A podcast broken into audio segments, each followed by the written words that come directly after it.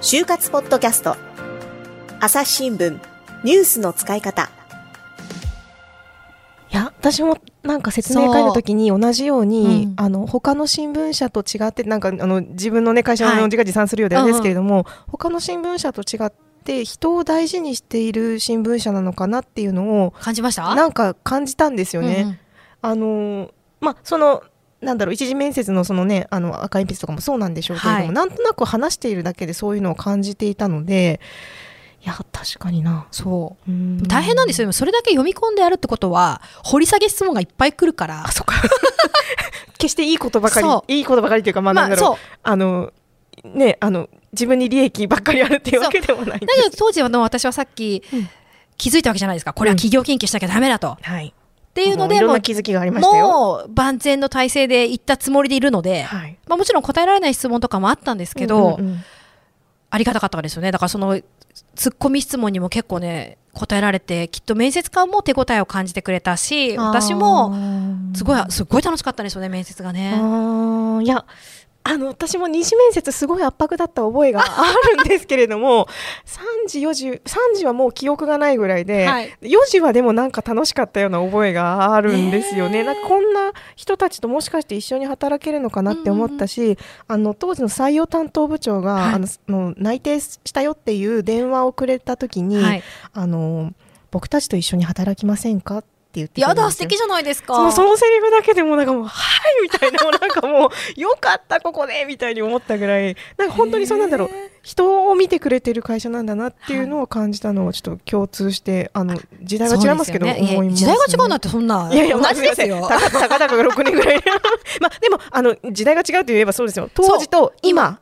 もうあの今までこうの篠原さんのいたいのやれかしたエピソードにいっぱい聞いてきましたけれどもあの振り返ってみれば今と変わらなくないですか？いや、意外と変わらないですよね。みんな悩んでるところって同じなんだな、うん、苦労してるところは変わらないなと思いますよね。うーん、でもそういったこういろんなつまずきがあって、うんうん、さらに気づきがあって、うん、それをしかも新聞を読むとかっていうことで、うんうん、あの乗り越えてきた篠原さんだからこそ、はい、あのその就職フェアをやったりだとかっていうことにつながっていくんですか？だと思います。あのやっぱり辛かったでしょ、就活、はいはい、で就活を終えるって決めた時に、実はあの朝日が受かった後も、うん、アナウンサー受け続けていて、私は、ああそりゃそうですよね、まだ採用続いてますもんね。そうなんです、うん、で、まあ、いいところまで行った会社もあったし、うん、やっぱりダメだったりとか、うんうん、まあ、辞退した会社もねあったんですけど、うんうんうん、でもこれで就活を終えると思った時にもう二度としたくないと思うくらい辛かったんです、うん、もうしたくないと、うん、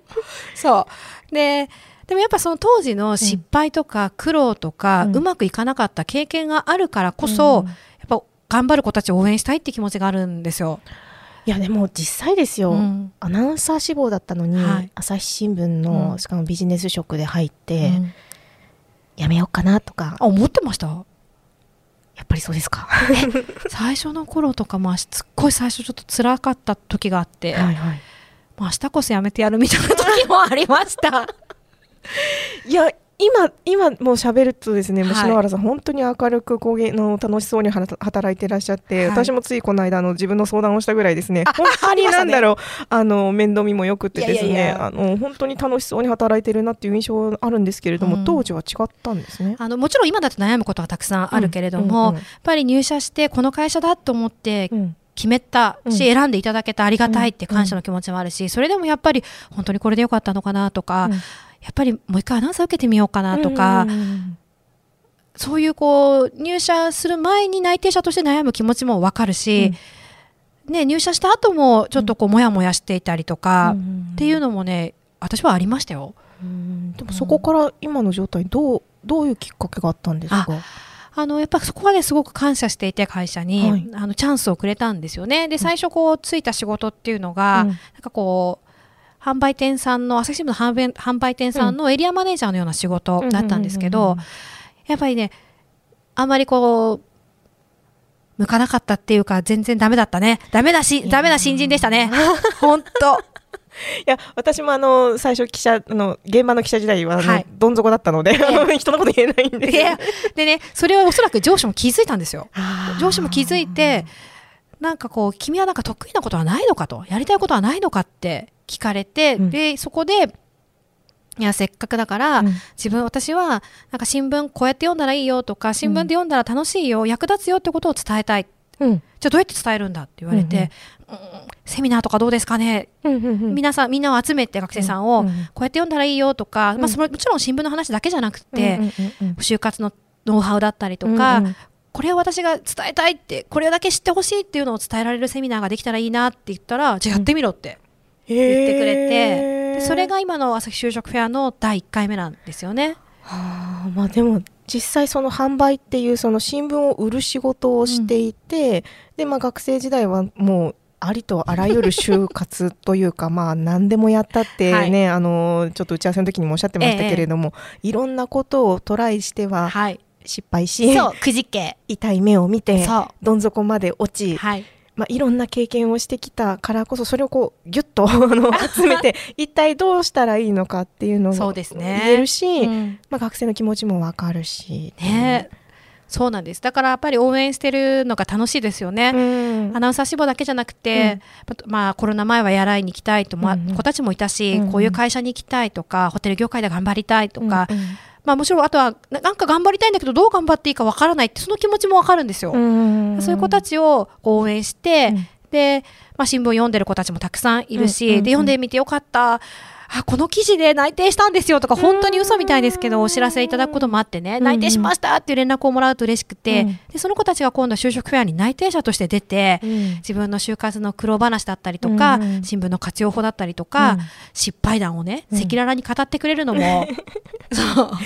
そもそもが篠原さんが失敗談をいっぱい語ってくれますからね。それはその失敗談をみんなこうだんだん集めるようになりますよね。そうですね。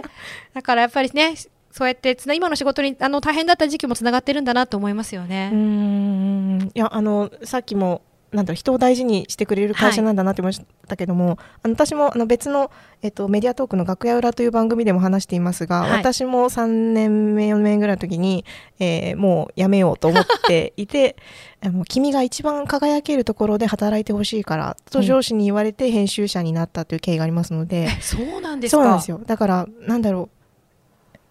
やりたい仕事に就けなかった人、うん、あの志望していたところで、うん、あの面接落ち続けますってインターンも受かりませんみたいな人、うん、今もいると思います。だけどあの決してくじけないでほしいし、あのいつねどこで何が転が、転がってこう自分のやりたいことができるようになるかわからないんですよね。そうなんですよね。だって今もうアナウンサーみたいなあの仕事をしているというか、うん、あのいろんなことを伝える仕事をしているわけですし、そうアナウンサーの、ね、訓練をしたことは無駄じゃなかったと思いますよね。うーん、いやちょっとなんだろう 長, 長くちょっといろいろと深掘りしていきましたけれども、はい、これで な, なんで篠原さんがキャリアアドバイザーをしているのかっていうのがちょっとでもリスナーさんに伝わったんじゃないかなと。わかりましたかね。もうなんかこんな自分の話でたくさん話しちゃって聞きたい人いるのかな。いやでもなんだろうこの失敗エピソードから、ま、ぜひ学んでほしいなと思うんですよ。ですね、はい、あの一体どういうふうに克服したらいいのか、あの内定者シリーズもですね、あのいろんな内定者が自分の失敗談を語っています。はい、今年もありますよ。はい、今年もあのぜひねあのいろんなあの職種の方、はい、えー、男性女性そしていろんな地域の方にですね、はい、あの出演していただきたいと思っています。はい、ぜひあの楽しみに待っていてほしいと思います。今年はね地方の学生さんにもね出てもらおうとリモートで出演してもらおうと思って、はい、今声をかけているところなので、はい、ぜひ楽しみにしてもらいたいです。そうですね、はい、じゃあ、 あの篠原さんそちらの番組も楽しみにしております。今日はありがとうございました。ありがとうございます。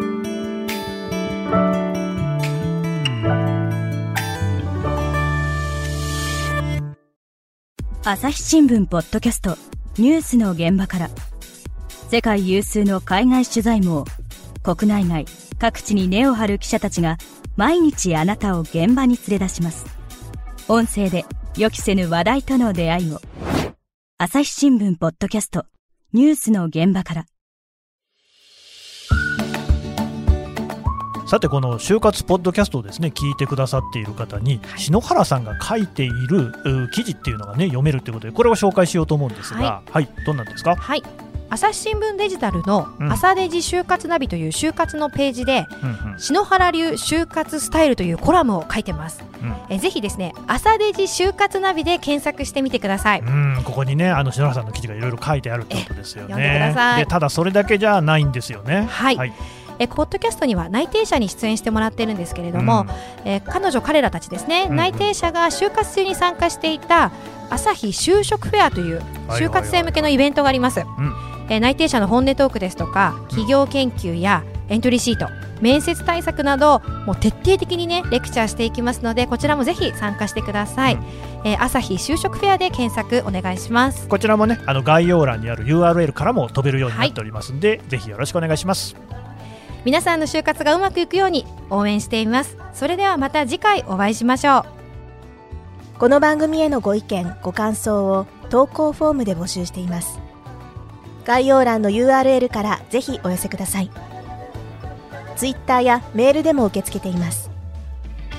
ツイッターでは番組情報を随時紹介しています。アットマーク朝日ポッドキャスト、朝日新聞ポッドキャストで検索してみてください。